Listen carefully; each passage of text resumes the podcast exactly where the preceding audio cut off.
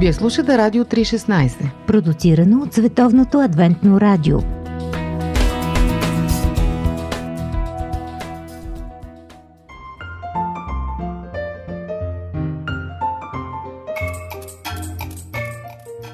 Здраве на хапки!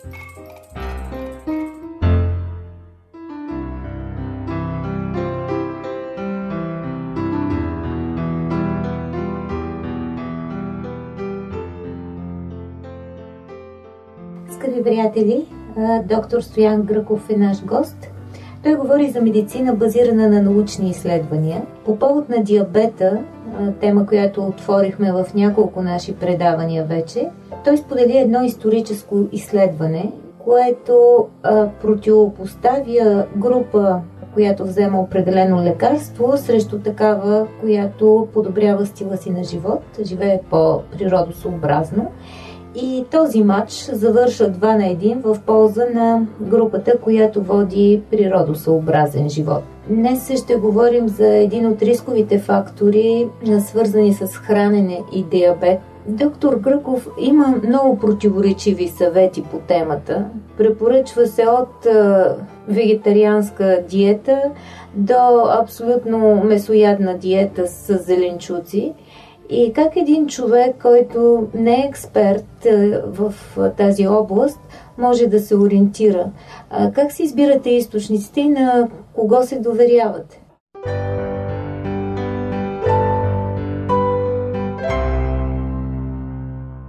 Действително, че в съвременето има много източници на информация, особено сега с интернет. Е, хората не само нямат липса на информация, но са преситени, преситени заляти с информация. И проблема сега не е да имаме достъп до информация, как да отсееме важното от неважното, зърното от плявата. И това е така, едно предизвикателство не само за обикновените хора, за пациентите, но също така и за някои от професионалистите в тази област.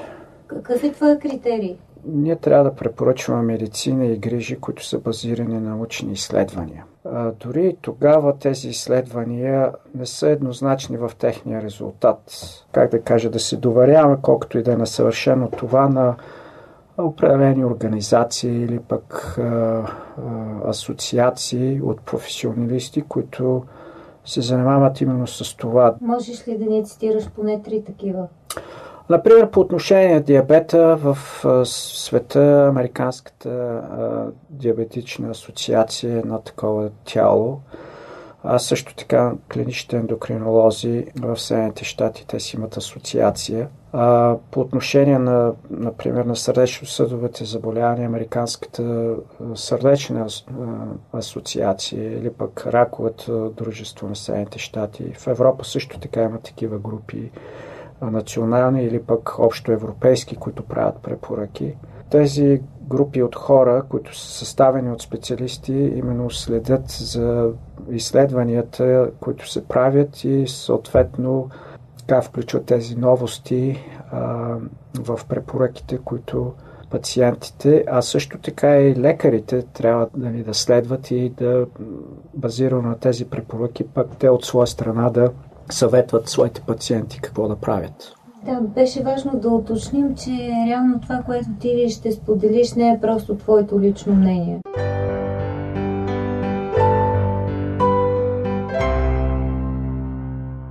Мога ли да отворя една скоба тук, даже когато такива документи се а, публикуват, накрая има а, голям списък на източниците. Дори и тези научни изследвания имат различна тежест, когато такива препоръки се правят, когато им те са базирани само на експертно мнение, това се смята за най-нямащо тежест препоръка. Нямаща тежест препоръка, ако е базирана само на експертно мнение. Така че експертното мнение не, е, не би трябвало да бъде нещо, което ние да търсим, а научните изследвания.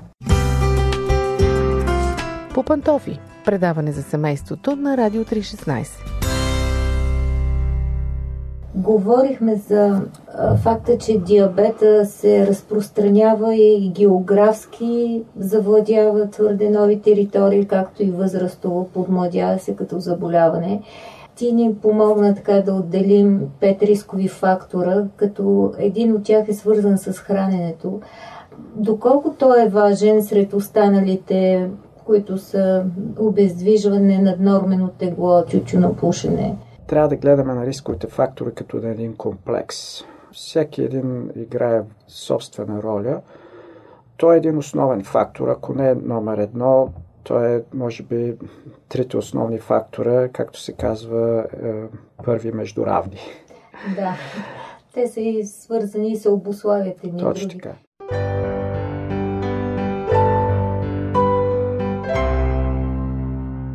Научни изследвания показват, че почти всеки аспект на храненето е важен. И това включва от е, кога ядем, по колко пъти ядем на ден, колко пъти на ден ядем и какво ядем. Така че всяко едно от тези неща повлиява риска от диабет, защото е във връзка с така наречената инсулинова резистенция. Един процес, който стои в основата на диабет тип 2 нечувствителността на клетката към, към инсулина. инсулина. Спомням си, че баба ми почти не вечеряше. И, и прабаба ми също, тя, тя беше много дълголетна и до края беше в страхотна форма. Ума й беше много остър. Е, обичаше вестници и си събираше стати за здравословния живот. С една дума, вашата баба е била една мъдра жена.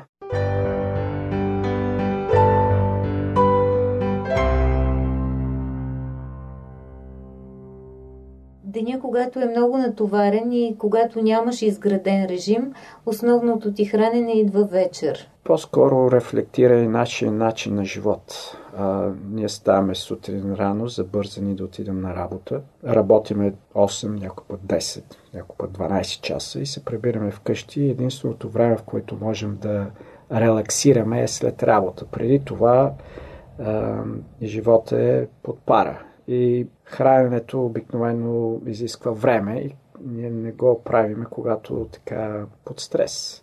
Единственото време през деня, когато сме под малко стрес е вечер. И това рефлектира именно този начин на живот.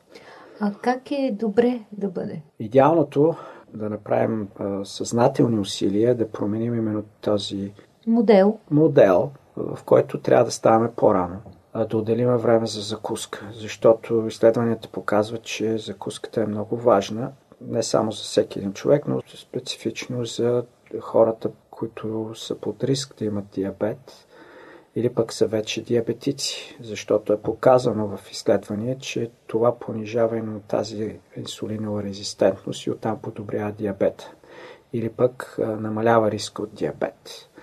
А механизмите могат да бъдат най-различни, но в случай това не е най-важно хората да знаят точно какъв е механизма, защото те са доста сложни, но е установено, че закуската е най-важната най-важното хранене най-важното за деня. Хранене през деня. Както са смятали нашите баби.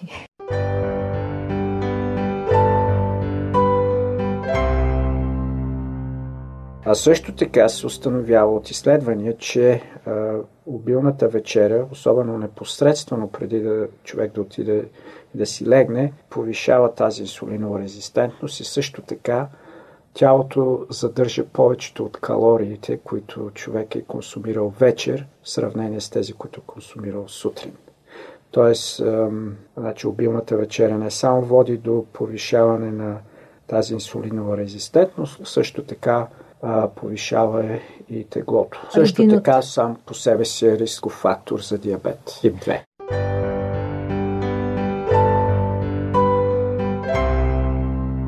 Фактически се оказва, че трябва да се наблегне на закуската и да се намали или елиминира вечерята или може би да се изтегли в по-ранен час. Точно така. Китайците се казвали а, изяж закуската си сам, обяда сподели с приятела си, вечерята дай на неприятеля си. Това е валидно не само днес, и не само в Китай, но и в България. Здраве на хапки!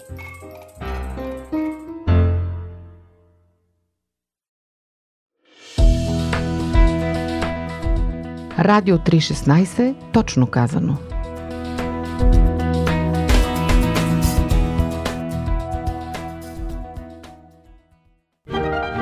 Библейски послания. Истини от книгата, която съдържа най-важното. Кратки вести. Актуални послания. Различни говорители. Разнообразни теми. Слушайте в предаването Библейски послания по Радио 316.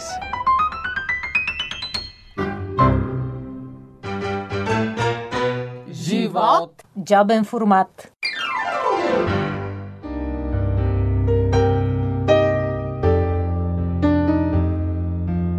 Скъпи приятели, в джобен формат ви представяме портрети на млади хора, защото наистина Младостта е заразяваща, пред нея има хоризонт. Днес наш специален гост е Радо Попов. Той е учил пиано в Националната музикална академия, след това записва педагогически профил към Университета по изкуство в Грац. Свирил е на различни национални сцени, включително като солист на Академичния симфоничен оркестър и Врачанската филхармония ще участва и при откриването на изложбата на Едгар Хубер в Штафенсдом, Виена. В момента учител по пиано в Санкт Йохан, Австрия, а на мен ми е стар приятел. Познавам го от времето, когато беше малък, беше много забавен и с открит характер и изглежда все още е такъв, но малко по-сериозен. Така че следва един шеговито сериозен разговор за това колко е важно да бъдеш осъзнат.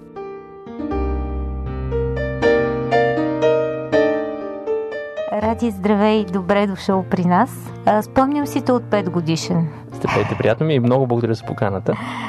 Има много ярки спомени от твоето ранно детство, когато ти пълзеше в църквата в Благоевград и с твоя приятел Лари душехте цветята на Авона. Спомняш ли си нещо от това ранното ти детство?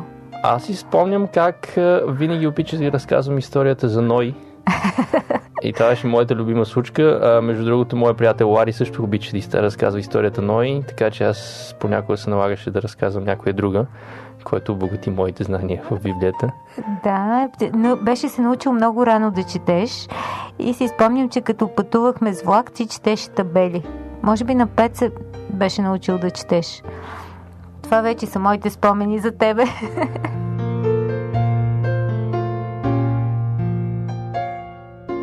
Ти си все още млад. Как се почувства? Кога се почувства пораснал? Дори и в а, и ден днешен понякога не мога да кажа, че съм пораснал, защото винаги се случват неща, при които си мисля, о, о, може по съвсем друг начин да реагирам тук или да направя нещо съвсем различно, но с възрастта и с, и с това, което се случва на човек, гледа живота по различен начин.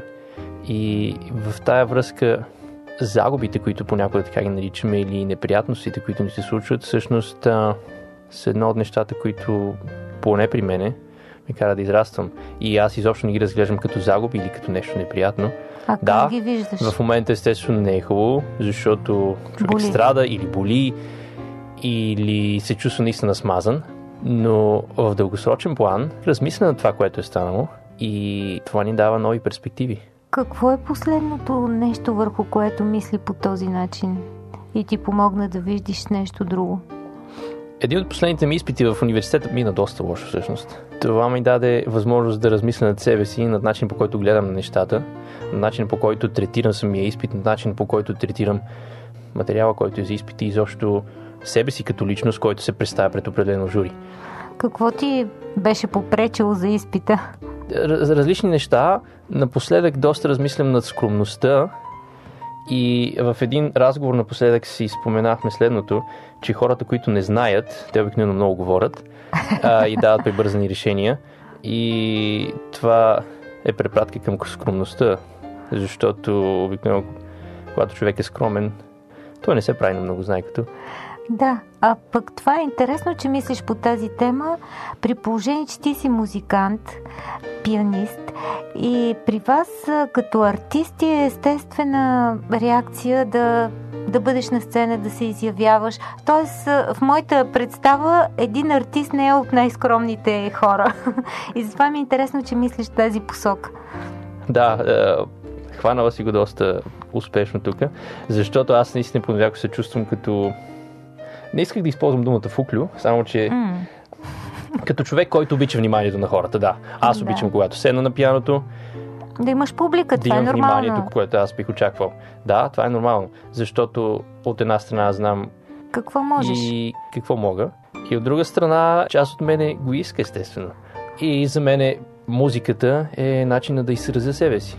Наскоро четох един а, коментар на известния наш цигулар Васко Василев, който си беше спомнил за своята руска учителка, а пък а, тези особи изобщо са много пестеливи на похвали. Най-много казвала, бе, не беше лошо или като цяло нищо.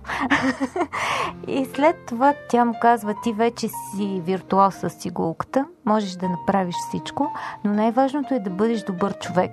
И той си спомнише това нещо и всъщност казва, че наистина, а, за да бъдеш успешен в тази професия, е много важно да си добър в занаята, но по-важното е да бъдеш човек. Докато говориш си, мисля, че един от моментите, когато аз почувствах по-расно или най-малкото една стъпка нататък зрял, е когато осъзнавам, че музиката и това, което представям на сцената, не е просто добре изработени ноти, не е просто брилянтно изфилени пасажи, а аз представям себе си като личност.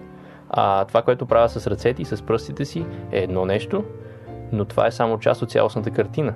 Аз на сцената съм една личност и напоследък се повече си мисля за това, че това, което аз очаквам аз да чуя от себе си, е тотално различно от това, което очакват хората от мен да чуят. Да. Има много хора, които гледат как, са, как е оформена новата прическа или по какъв начин излизам на сцената, дали съм изправен, пригърбен, дали се вида с определени движения или съм Обран. сериозен и да, издържан съвсем различно, наистина. И когато човек се замисли на тези неща и ги осъзнае, тогава свири по съвсем друг начин. Защото едно от малкото неща, които публиката иска е перфектно изсвирени ноти. Тя иска нещо уникално, тя иска нещо, което е твоето. Тоест, тя иска твоята интерпретация на определено музикално произведение. Иска специално преживяване. Да, затова хората плащат по толкова такива суми, за да могат да отидат на живо на концерта, а не да си купат CD и да слушат вкъщи. Да ти кажа, това го разбрах сравнително късно, когато на живо слушах един много добър пианист. Даже с нощи слушах а, тези звукът на Страдивариус. И забелязах, че да, аз не съм специалист, не мога да, да кажа дали всички ноти бяха изсвирени както трябва, но се заразявам от емоцията. Ти как се подготвиш за едно изпълнение? Аз искам музиката да има свой собствен дъх, свой собствен ритъм. И за това се старая във всяко едно произведение да намеря пулса на музиката. И както човешкият пулс не е равномерен, понякога се усила, понякога става развълнуван, понякога става много спокоен. Понякога Да. говориме забързано, другия момент сменяме тотално тембъра на гласа си. Мгм. И това са част от изразните средства, които не е само един музикант, а всеки човек всъщност трябва да е ясно с тях.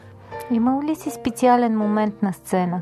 А всеки музикант а, ще се съгласи с мене, че това е като разговор всъщност. Това е общуване с публиката и химията, която се прехвърля всъщност е двустранна. И всеки музикант усеща по какъв начин музиката пристига в публиката и как се възприема. И особено когато има момент на тишина, това са едни от най-силните моменти. Така ли? Защото по При този начин... дъх. При тения дъх. Защото когато спрем за момент, тогава може да усетим какво става. И сега го усетих. Нарочно го направи. Да. А, много интересно. Не се бях замислила точно за това. По пантофи. Предаване за семейството на Радио 316. Ти всъщност как разбра, че обичаш пияното? Как се запали? Всъщност и за самия мен е интересно. Напоследък ме питаха ученици как си започнал да свириш на пиано, как научи нотите, как е, успя с толкова 88 клавиши да се справиш. И аз, за съжаление, можах да дам точен отговор. Не се сещаш. Защото, защото не си спомням. Аз си спомням как е, ходехме в едно малко читалище в Сандански, където майка ми ме заведе на първи урок. Ние стоим пред вратата, отвънка, и вътре учителя преподава. И учителя не беше изобщо любезен. Тоест, от, отвътре се чуваше грешно! Повтори веднага! Абе, чупиш пръстите! Не става така! Грубо. Ами беше груб, да, всъщност беше наистина груб. И моята майка се обръща към мен и казва, а, ти Искаш ли? Искаш ли наистина, да. Сигурен ли си, че ще останем тук с този учител, пиано, музика? И аз казах ми да, всъщност. Нещо те омагиосало. Ами, явно. Не знам, някои неща не мога да обясна. Да, идват отвътре. Скоро четох, да, едни размисли на четирима професори, професорско каре за младостта. Че всички толкова се стремим на младостта, че даже пропускаме зрялата възраст и от младост влизаме в старост. А самите млади хора не се чувстват комфортно в младостта. Защото фундаменталното предимство на младостта е когато имаш хоризонт. Ако хоризонта е празен, просто нямаш сигурността. Как преживяваш това? Аз а, се възприемам като малко school тип. Първо, аз съм класически пианист, което е музика, която в момента не е най-купуваната и не е най-известната. Вече идва елитарно изкуство малко. Моя стил, така да се каже, на обличане също е по-скоро ориентиран към нещо класическо, а не което е в момента на модна линия. А... Съзнателно ли правиш тези избори? Мисля, че не е съзнателно, но по някакъв начин всичко, всичко е по-скоро към класическо, нещо, което вече е утвърдено и нещо, което наистина ще бъде ще остане. и днес и ще остане обаче през следващите, да кажем, 50 или 100 години.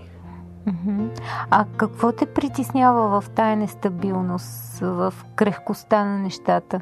Има неща, които в определен момент наистина са известни, са на мода, има неща, които просто цялата публика иска просто само това но те не остават. И това, което наистина е истинско, за него трябва период от време, за да може да се докаже, че си заслужава. И то е нещо, може би, което докосва по-универсално всички, нали? Не е въпрос на поколение само. Да те върна към семейство, ти имаш уникално семейство и имам един също много трогателен спомен, който ми беше разказала майка ти, че когато си бил ученик, брат ти е бил по-малък, не е ходил на училище и вие не сте имали много средства и сте давали стотинки за една кифла. И ти си изяждал половината и другата си я носил на брат ти супер трогателна история. Ти нямаше да я разкажеш, защото си скромен и мислиш върху скромността, но по-скоро е трогателен този семейния момент. Всъщност, какво ти даде семейството, което ти остава като котва, защото ти сега си в чужда страна, живееш сам? И предполагам, че това не е лесно. А, аз всъщност не търся нещо, което да е, може би, лесно. А, и възприемам живота като Състезание, борба а, някаква? Борба е много силно казано, може би, но възприемам живота като, като преодоляване на предизвикателства. Факта, че съм, да, че наистина съм далеч от семейството, това също е едно предизвикателство и понякога ни прави наистина по-близки, защото неща, които имаме всеки дневно и неща, които се сблъскаме в ежедневието, за съжаление понякога не ги осъзнаваме и не ги оценяваме. А това ми дава възможност, когато се срещнем, наистина да бъде едно страхотно общуване. На 100%. Да изпитваме всяка една минута. Как се промени живота ти, когато ти започна да живееш друга култура, ти си в Австрия и от една такава тиха, спокойна среда попадна там. Какво ти беше най-трудно? Не, за мен не е било трудно. Всъщност за мен винаги е било, както казах, интересно и предизвикателство. И фактът, че мога да се справя с предизвикателството е нещо, което наистина ме възнаграждава независимо дали е ученето на нов език или спечелването на нови приятелства или изучаването на една култура, защото колкото и да не сме толкова далече, всъщност всяка една държава си има собствена култура. А, така че всяко едно, това, всяко едно от тия неща за мен беше предизвикателство и моята последна концертна изява всъщност доста хора събраха и това за мен беше, това за мен беше изключително преживяване, понеже свирих пред такава публика. Да. И факта, че с всеки един човек имаме история, че с всеки един човек може да си кажем нещо конкретно, което само ние двамата си знаеме, а, беше уникално. Особена и, близост. И да, това създава особена близост и създава всъщност историята, спомените и създава нас като личности. А как преживяваш вярата с Бога? Какво ти даде тя в цялото това порастване, така да го кажем? И като музикант, и като човек? Вярата за мен е със сигурност една част от моя живот и я поставям на централно място, но едновременно с това виждам, че живота е страшно разнообразен и освен вярата, за да се създава една личност, има толкова много други неща. Това са, както казахме, предизвикателствата, това е семейството също, това е, разбира се, работата това е собствената реализация, това е изразяването на себе си като личност. Това са, Защото... може би, концентричните кръгове около вярата, така както го описа. Да, а, аз съм вярващ човек и за мен Бог е естествено този, който ме е създал и който е благодарение на който и днес мога да бъда жив и да си говорим заедно тук. Да. И тъй като Бог ми е дал толкова таланти, аз не искам да, да ги пропилявам, защото знае притчата за талантите, да. където всеки един от суките получава определен брой таланти и в крайна сметка Бог изисква от нас да развиваме тия таланти, което е активност. И много харесвам стиха, който апостол Павел казва, че аз бягам на игрището, но само един получава наградата, така бягите, че да я получите. И това много ми хареса, т.е. аз се страна наистина така да бягам, че... Да грабнеш венец. Да грабнеш венец, да. Добър финал на разговорът. Пожелавам ти наистина всички препятствия да, да преминеш с Божията сила. Да имаш хоризонт в това, което се развиваш. И като човек, и като музикант. Много благодаря за разговора. И аз.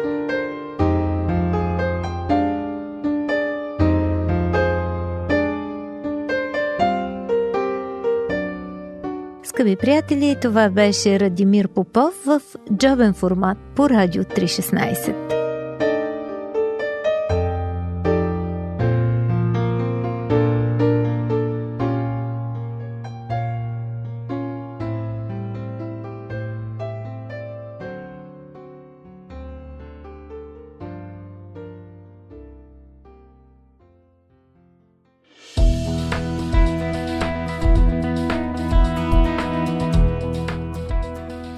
Слушахте Радио 316. Сайт 3-16.bg